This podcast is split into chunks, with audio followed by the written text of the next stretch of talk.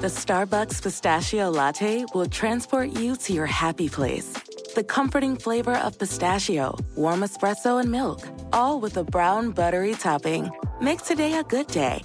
Order ahead on the Starbucks app. Top tech companies like Intel have a secret to their success. They get the best talent, reliable infrastructure, and save on costs by expanding in Ohio, the new Silicon Heartland. Learn how your business can succeed in Ohio. Visit successinohio.com. Hi, this is Leland Sklar, and you are digging Pantheon Podcast. Yes! History in Five Songs with host Martin Popoff. A production of Pantheon Podcasts. Let's rock out with Martin.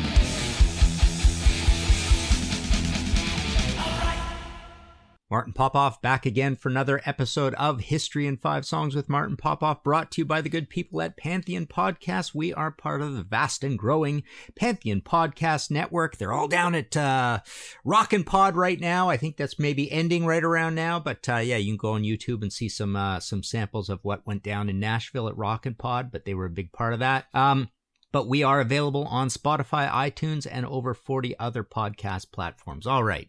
Uh, okay, so this episode, uh, this is episode 111. We're calling this You Didn't Have to Be There. Now, this is the follow up on the last episode, which was about having to be there. Uh, so the the whole idea of this, just to give you a little background, is when you're turning people on to music. Um, long story. I'm going to be going on um, Sea of Tranquility, and and uh, Pete's got this new concept going where uh, you know someone someone presents someone an album to try uh, get them into um, and then the other one does the same and they compare notes etc so I, I started thinking this concept of there's certain things where you kind of had to be there um, to to be into them um, and that was the last episode. That was episode 110 and as i hinted in that episode there's the flip side of that where i think there are things that you can turn people on to in music proselytize just like a dj that's the fun of this as i explained in the last episode where there's not really that element of you had to be there. You didn't need massive, massive context uh, to think these things are great. Now, we can have a debate.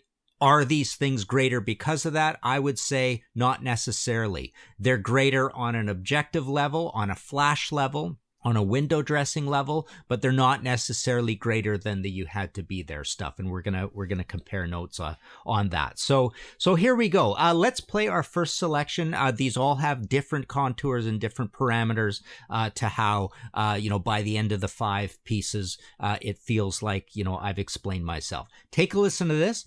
This is the Hounds with "Working on My Cool."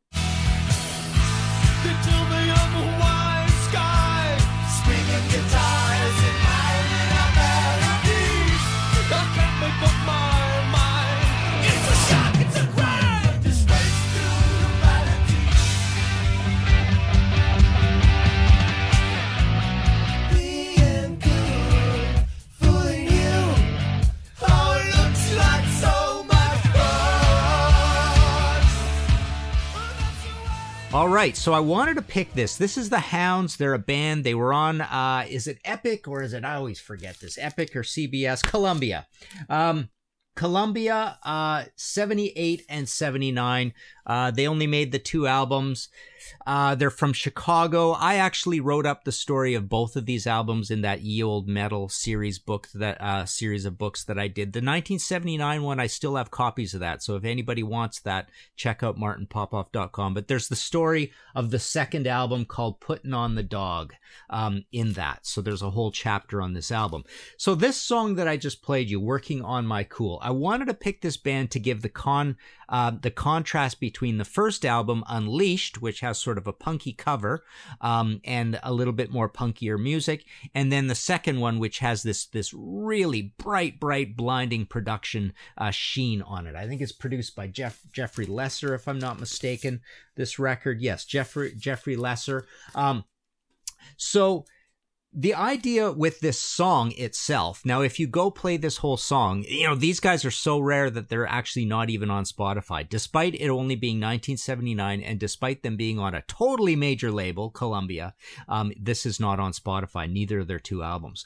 Um, but go play this song in its entirety on youtube and uh, you'll you'll recognize the genius of it. Granted i think it's the most face forward song where uh, i guess my point is to love this song, to realize how great this song is. And the rest of the album goes various places. There's some heavy stuff, some poppier stuff, some balladic stuff, ba- you know, ballads. Uh, neat thing about the album, it's it's got a song called "The Moth and the Fire" on it. It's got a song called "Horses," and it's got a song called "Spiders." And uh, and you know, it's uh, the, the band name is called Hounds. It's got a really good heavy slow one on here called "Angel of Fire." Um, they cover "Under My Thumb," um, but I wanted to pick this song in particular from this band's two albums in total because I I feel like um, any smart music fan would listen to this and go, "Wow, that is a that is a great song." You didn't have to be there because there was no there. I mean, there was no magic moment for the Hounds in 1979 or 78 in terms of, you know, being part of the pop consciousness. If you like Styx, if you like Boston, if you like Foreigner, if you like the idea of what should be or could be a smash radio hit, you can picture this song being a massive, massive uh, radio hit. It's called Working on My Cool, right? Pretty cool. Um, but I wanted to pick it for the contrast with the first album, which I think is just as good an album. I love both of these albums by this band, but the first one is a little grittier and a little more dated, right? Uh, the idea of being dated um, goes into the you had to be there category. Now, obviously, um, this song I played you is dated to to uh, to a blinding production sheen of the late 70s of that pomp rock sort of thing. But it's the kind of dated that is still accessible. And all I want you to do with this song is picture it as that could have been a number one smash single and this band could have been absolutely massive. You go play the rest of the album and, and it and it doesn't let you down in terms of like yes this could have been a massive massive album with other singles on it as well even though this is the one that really stands out as uh as you know like i say any sensible person can listen to that song uh, you know, go listen to the intro of it. There's really cool, complicated proggy intro, which reminds you of of that song on the on the second Boston album, or is it the first album that does that? But it, but it has that Boston esque, uh, you know, epic uh, intro. Uh, with various parts before it, it, it settles down into the you know the clouds parting gorgeous melodic radio smash single uh, part. Um, so there you go. Uh, so again, the contrast is the first album. You could play it, you could love it if you're into you know '70s hard rock and and you know gritty urban, uh, you know punky hard rock and rock and roll and the Dictators maybe. Um, you know, you you could you could love that album instantly, but the second one has that feel that you don't have to be there. You don't have to love this stuff particularly. Any sensible person can see this as a hit. All right, let's move on. Our second selection this is King's X with Talk to You.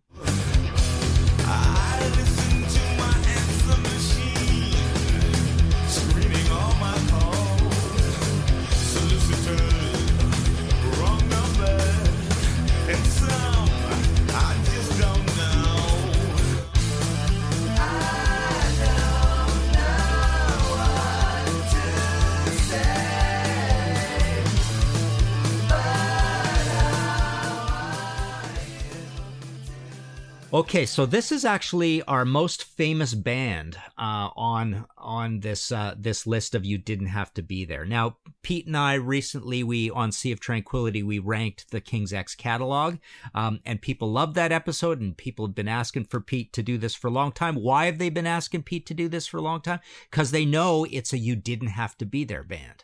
Um, they they knew that that like wow on you know with all the firepower in this band Pete should love this band. So it's it's essentially all of Pete's many many fans on Sea of Tranquility trying to turn him on to a band where they're not feeling any reservations about. They're not feeling like you had to be there. They're not feeling like there was a context of a certain time and space and and in the context of a scene with other bands. Yes, this is maybe the best of a bunch of bands that sound like this. No, King's X Uh, they record amazingly. They've got those huge harmonies. They've got Doug's big soulful vocals and Ty's, you know, other vocal, um, you know, giving giving a contrast there. They're proggy. They're heavy. They use weird tunings. Uh, they down tune. They are the, um, you know, the um, Metallica crossed with Beatles. No one else sounds like them. I mean, in fact, if anything, they spawned a tiny scene that that branched out into the likes of Galactic Cowboys and Atomic Opera and Awful Truth. But other than that, you know, King's X is the core band, and there's no there's no million bands after King's X that sound like King's X, where a young person would go back and say, yeah, yeah, yeah. The you know the original is the original. Sure, I I I realize that, but it's not really as good as these 50 bands who copied King's X and do it way better years later. So there's none of that going on. Um, and King's X are perennially rated, you know, comically rated as almost the the um the most underrated band of all time. So when people send these signals out to Pete and or say things like, you know, they're the most underrated band of all time. They're just saying this because it's a band where you didn't have to be there for them. In fact, as I remember going through the King's X catalog with Pete, you, you could you could pretty easily forget what years the albums came out because there's no real magic context about oh it was late and you know it was 88 for the debut and 89 for the next one and Dogman was 1994 and the years of grunge or post grunge and then later on you know essentially starting with the likes of Tapehead they all they all essentially sound similar. Um, and they're just spread out over the 2000s or whatever. So there, so there's no element of you you had to be there to to to get this. You don't have to be educated in in like being presented some of the coolest King's X stuff because any sensible music fan is going to listen to that and go, "Wow, why weren't these these guys bigger?" That's the thing you hear about King's X constantly. Why weren't these guys superstars? And everybody kind of shakes their head and and you know has to move into things like, "Oh, they were too hard to categorize" and stuff like that. So that's what happens. Um, let's take a short break. We'll be right back. All right, back again here in History in Five Songs with Martin Popoff. You didn't have to be there. See, the point with uh, having an episode called You Didn't Have to Be There is that now you're in that pure zone of uh, of uh, loving turning on people to music like like why DJs love their their job so much why rock journalists love their job so much um, why doing this podcast is is fun um, but you know, think about it. Uh, all the previous episodes, I'm not, I'm not particularly uh, across those episodes, um, you know, dying to turn you on to some new band. You know, I was just bringing up themes and saying this fits in a theme, and haha, isn't that kind of cool? And these go together, and that goes together. So I'm, I'm not doing that thing that a DJ loves to do, which is turn people on to, to, to, new music. But I'm actually doing that here with this one. Um, and and so in the last episode it wasn't really that way because because i'm almost apologizing for trying to turn you on to bands where you had to be there in some way right? Um, here there's no apologies. Here i'm i'm saying look you're stupid if you don't realize these people are geniuses. That's really point blank what's happening here with these bands. Um, so so so it's like you know if you have half a brain you'll realize how great this stuff is. Whereas with the You Had to Be There, uh, like, you know, I picked some kind of lower grade punk. I, I, I, picked the Vibrators last episode, right? It's like, well, I can, I can totally understand, uh, if you don't love this because you had to be there. And, you know, sensibly, you know, there's a lot of reasons not to think this is so great. Um, and so that's that's really you know one of the big distinguishing points. Um, so take a listen to this. This is our third selection. This is Last Crack with Energy Mind. Well,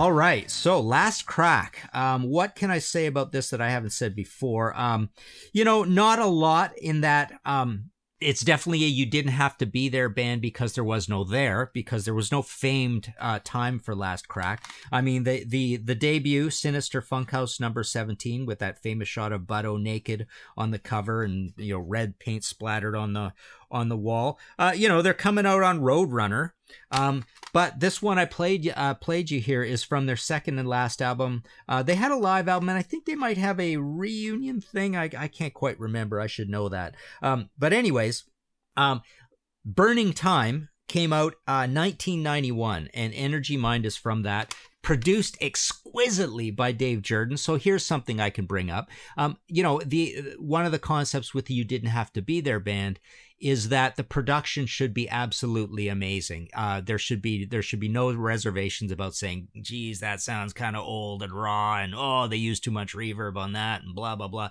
You know, which is which is the complaints you can have with the with a uh, you had to be there kind of band, right? Um, so this production is incredible. It's just pristine. It's awesome. Uh, they're really proggy. They're even messianic in a way. In fact, on the front cover, Buddo is there, you know, uh, with his arms stretched out. He's got no shirt on. He looks like Jim Morrison. He's he's praying to this candle, and there's this weird demon in the background.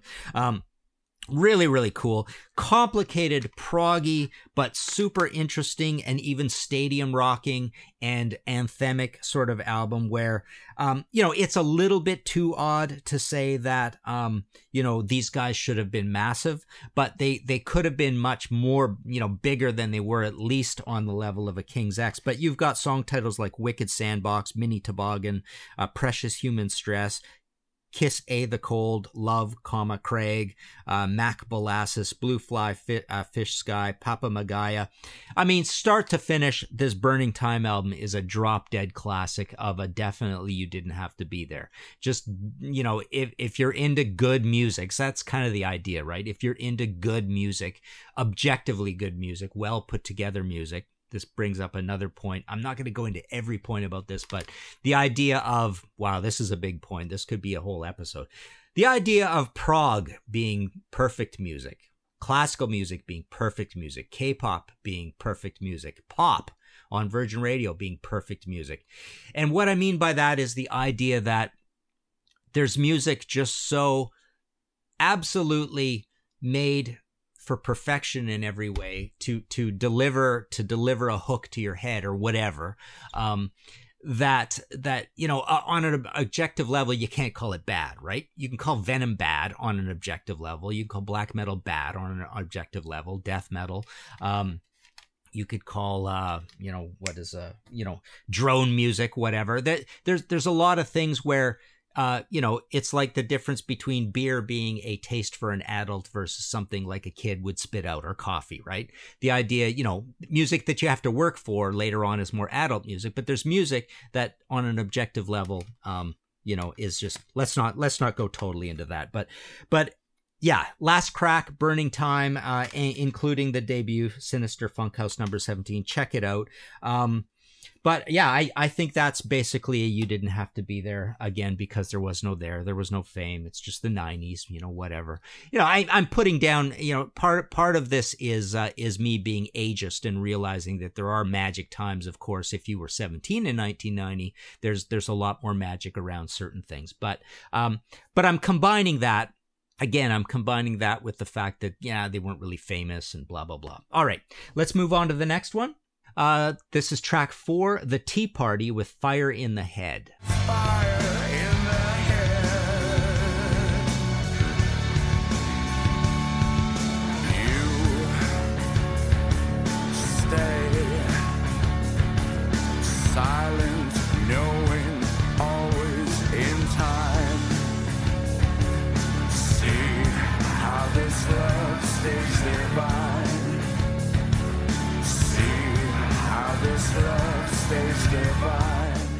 All right, so I wanted to pick this Canadian band. You know, I've said before that I was I was horrified and thought the Tea Party were incredibly pretentious on their debut and i think the second one is Splendor Solis. There's a there's a scrappy debut version i think. Anyways the big one was the edges of twilight and i wanted to pick the first uh, track off of that because that's where you know the skies broke open and i realized these guys were absolute geniuses and they're operating on a true you didn't have to be their level. Now a lot of people the funny thing about this band and it is funny it is comical um, jeff martin pretty pretty pretty boring basic name canadian.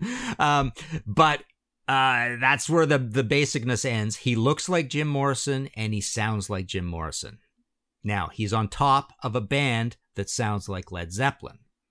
And U2, and I want to talk about U2 in a little, little bit about this. But that was the funny shtick about this band that had you either loving them or hating them, and I hated them and then loved them, and then and then they just got better and better. And they're this absolute genius band who puts so much work into their albums, records amazing. Some of it's heavy, but they have no parameters; they can do anything. But here's where the U2 comes in. Okay.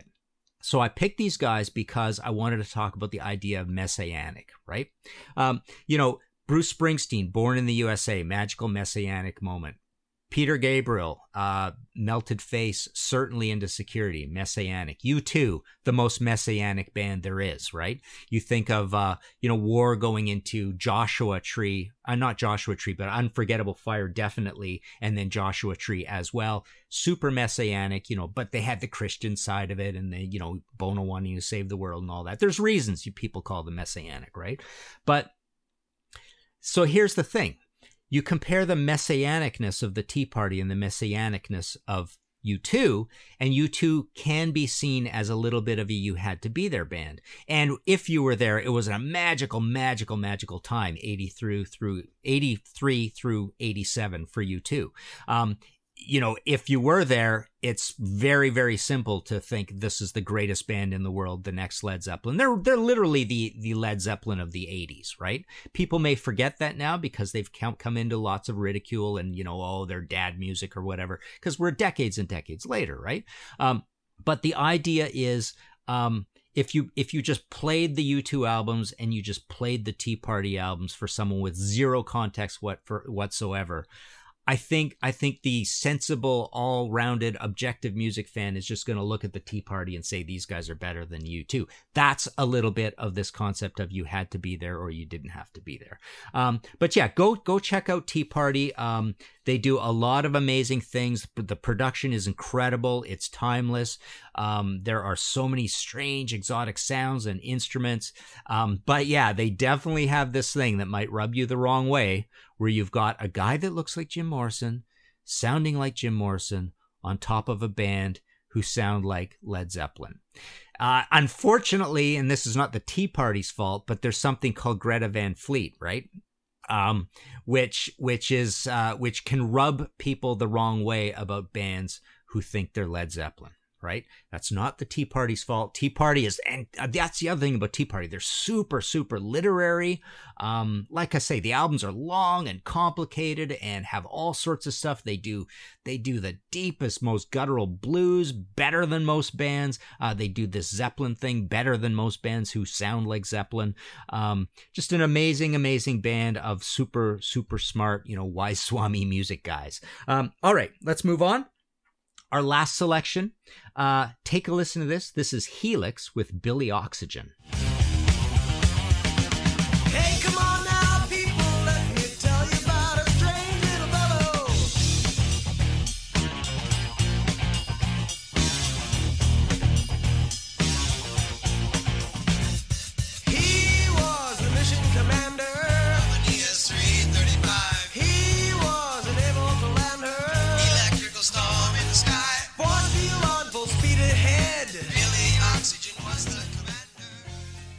All right, so this represents a whole different kind of thing. So, so I'll give you a little history about this song. Helix obviously turned into a really good, you know, gritty hair metal party band uh, from Canada. They they had some fame starting off with those Capitol years, uh, you know, Walking the Razor's Edge and Wild in the Streets and all that. Long Way to Heaven. Um, good stuff. Really good band live. Brian vollmer's amazing. But they had these first two albums that were just indie released. Uh, i believe they were based in ottawa at the time. Uh, this is off of their first album called uh, called uh, breaking loose. Um, and what i love about this song funny thing is and this also isn't on spotify um, but I wanted to play this for you. Um, and well, I'll tell you the funny thing first of all. So, so when I went to play it to pick my little 30 second segment, I had to go to YouTube and I go there and it's like in the comments, my name's in every comment because what happened was, is, is I was on Sea of Tranquility and I, and I brought this song up. Uh, I can't remember why. Um, but anyways, I brought it up. So a bunch of people heard that episode and they went over and played it and they were all commenting on it. But the idea with this song and why it's here is a little bit like I, I picked it as an obscurity that I I will love turning people onto because I think the song is an absolute laugh riot. It's it's epic, it's humorous, it's got a ton of parts, it's tightly recorded and played, it's flashy. And that's the idea here. So so this is a you didn't have to be there again because there was no there, but because it's just such an irresistible song for its flashiness. So what it's representing here in the number five s- slot is Bohemian Rhapsody, Carry On Wayward Son, Walk This Way, Head East, Never Been a Reason, uh, Never Been Any Reason, whatever it's called. Uh, Ram Jam, Black Betty, even a little bit of a Manfred Mann slash Bruce Springsteen, Blinded by the Light, right? Is that what it's called? Um, so the idea is here that um, any idiot can love this song and those songs that I just named because there's so much funny stuff going on. Sweet action, right? Um, even Ballroom Blitz. There's flashy little hooky things that everybody's doing where you go, oh, look over here, look over here, look over here. There's just little little funny explosions going off all over the place where you where anybody can just be swept up into the enthusiasm of the song. Now that's different from Wish You Were Here, Hotel California, Stairway to Heaven, where they're not flashy songs, but they're considered the greatest songs of all time, right? All these songs, you know, uh, the Nir- Nirvana song. Uh, well, the Nirvana song actually, what the heck's it called? Smell, smells like Teen Spirit. Ha- is, is a, has got a little bit of flash to it as well because of the, um, you know, the the massive change in dynamics between them in the in the anthemic chorus. But um, all I'm saying here, and and why I've picked this, is that um, it's much more sensible to love uh, pretty easily and objectively a flashy song like Bohemian Rhapsody or Billy Oxygen uh, than it is to like those other ones because those other ones are so swept up in the weight of their history and the context and and who the band is and who the people making it uh, are. Um, uh, how massive they were, uh, where it fits on the album conceptually, uh, you know, so, so, so some of the greatest songs, I guess my point is some of the greatest songs of all time are, are there, but they're not flashy. Uh, and, and they have an element of you had to be there, but Billy Oxygen doesn't have an element of you had to be there. It's just you play it for someone and they go, wow, that is pretty remarkable. That is pretty strange. Um, so there you go. That's our episode. Um, I wanted to just uh, let's see how much time do we got. I don't want to go too long, but I wanted to mention a, a few uh, people who commented on this concept uh, in the in the Facebook page. Uh, Don, uh, you know, Don wants to say kind of anonymous, um, so I'm just going to stop at that. All music is created as, at a specific time and place. After that moment of creation, it is no longer static in that way. Asserting you had to be there or you had to experience from my perspective at a particular juncture in my development to assign qualitative value to it is merely how the human mind attempts to understand its own preferences at best and persuade others in search of validation at worst. In other words, there's no music that pleases me that had to be created at a specific time. There's no music that seemingly speaks only to me, garnering my favor. This is why my brain can be pleased by a 14th century lullaby or a song that will be created next year. There's a lot in that. Um, I, I'm not even sure if I'm agreeing or not agreeing. Uh, anyways, uh, she goes on, I am a total jerk about music and quick to tell others the music they like is terrible. It is terrible to me, and of that I am certain, as certain as I am, as all music is perfect to the person who loves it. You question whether you argued your theory well, perhaps that is because some part of you subconsciously aware that there is no objective me- measure of music as our brains are only uh, able to experience it subjectively and absolutely individually. So here I am totally disagreeing. This is why I've split this up into two episodes. I think I think the music in the you don't have or you have to be there uh, is uh, you have to uh, everybody looks at that more subjectively and the music in the you didn't have to be there is more objectively uh, easy to understand as great. That's the whole idea. Uh, anyways um, i'll uh, i'll just move on. Uh, you know she's got more good stuff. Go to the facebook page and read this. Steve polari writes love this episode. I did martin's homework assignment. And gave Highway Chile storybook heroes a listen. I have to say i couldn't get past the heavily gated drums and guitars saturated in reverb 80s production. So that was kind of my point. Uh, that feels like a little bit more of a you had to be there. I think a lot of 80s production is a victim of new technology being available. Producers were going uh, crazy. Tim by the Replacements is an amazing album, but the production dates it. It works on the closing tune. Uh, then on the opposite end of the spectrum, you had the alternate rock scene with labels like SST, blah, blah, blah. Steve, Steve Bello says, I always said I was born too late. I wish I wish I was there for the first Zeppelin album, the first time people heard Hendrix. But now I have students asking me what it was like when I first heard Metallica for the first time. So we all wish we had to be somewhere at some point in life. I light up when someone tells me about I was in high school when I heard the first Sabbath album. There is no best time per se, but to someone the nostalgia is deep. So take that for what it is. Uh, that's a little bit about how there is weight to the you had to be there. Eric J. Peterson says, I love the Nuggets talk. A cool episode would be you talking about tracks from that set. One of the things I think we miss out on box sets like Nuggets.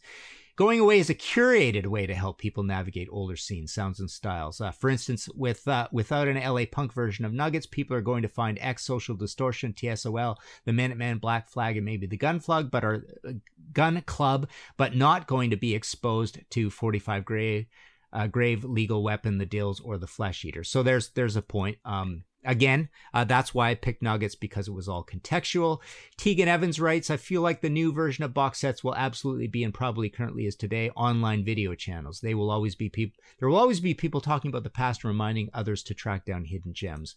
Um, Let's see. Blaze Barshaw, awesome show, a topic I've thought a lot about. Loved your last line. I have all but given up on trying to enlighten any anyone on a band I love, especially to the casual music fan. And it seems the older one is less likely you will be able to get your point across, at least with the younger people who are trying to get into the new. Um, so that again is a little bit of the point. Um, uh, of these two episodes combined, I see I see less success in trying to turn somebody onto a you had to be there situation, but I see uh, percentage wise mathematically more success trying to turn somebody onto a you didn't have to be there uh, type thing. Uh, Adam Morris says, Martin, you explained exactly why I find it hard to listen to 70s Judas Priest. It just sounds dated with wimpy guitars. The same songs sound live great, but I can't get into the studio album. So there is my point. Right. Uh, thank you for that, Adam. It's exactly right. Um, British Steel has a more modern sound where I can begin listening to the album. So, so the point there uh, was a little bit of the point of uh, did I pick a song like that? Anyways, the idea is bluntly uh, it's pretty it's pretty objectively easier to like firepower than it is to like stained class. Yet most fans uh, until they start the old ones start dying off most fans are going to say stained class is the classic right? Not firepower. Um, reed little writes i love the idea of punk as the abstract art version of music. That section of the episode was probably the one that most resonated. I was just a hair too young to listen to punk and if i try to listen to it now it just makes me wonder what people saw in it back in the day. Exactly exactly reed. That's the point of that episode uh, and this one. I I, int- I intend to thoroughly explore post-punk someday. Maybe after that i'll work my way back to actual punk. Oh, and thanks for the name check. Uh, so there you go. Um, let's leave it at that. Uh, if you liked this show and want to support future episodes, of course, I've got the Ko-fi thing. Um, and like I say, every week you guys come through. Thank you very much. It comes just right to the right amount where you say, "Hey, I made I I made a decent uh, hourly wage on putting this episode together." So there's a red support button there. You click on it. It's three dollars. Some people do three and six and nine and uh, whatever. Uh, it's all appreciated. You know, it says "Buy me a coffee" or "Buy me a pint" there. Um, on that front, uh, I want to thank this week uh, Grant Arthur, Blaze Barshaw, Black Sugar Transmission, Andy, uh, Bruce Campbell, Simon Cole, Don the Chaldean. Very, very um, uh, generous. Thank you very much. Lee Clifford, David Fisher, Jeremy French, Kevin Latham, Augustin Garcia de Paredes, Brian Sager, Eric Saunderson, and Patricio Smart. Um, there you go. You go to martinpopoff.com for the books, of course, um, like I say, I just got in the Rush album by album again. I was very surprised to be, see any copies of that. Um, and uh, and I've I've got all of the uh, the visual biographies as well. Um, yeah, let's just leave it at that. MartinPopoff.com for the books. Uh, go play some of this stuff. I mean, this is this is like I say, this is where I'm really excited for you to go play these bands and get turned on to these bands or these songs. Not all of these. I mean, Helix. I'm not. I'm not trying to turn you on to the band Helix. I'm just literally trying to turn you on to Billy Oxygen there. Um, but the other ones, all of all of them, really are are. I'm trying to turn you on to the bands as well. So go play this stuff. Until next time, uh, go play some Last Crack. Find all of our shows, notes, social, and links at www.pantheonpodcast.com or wherever you listen to great podcasts.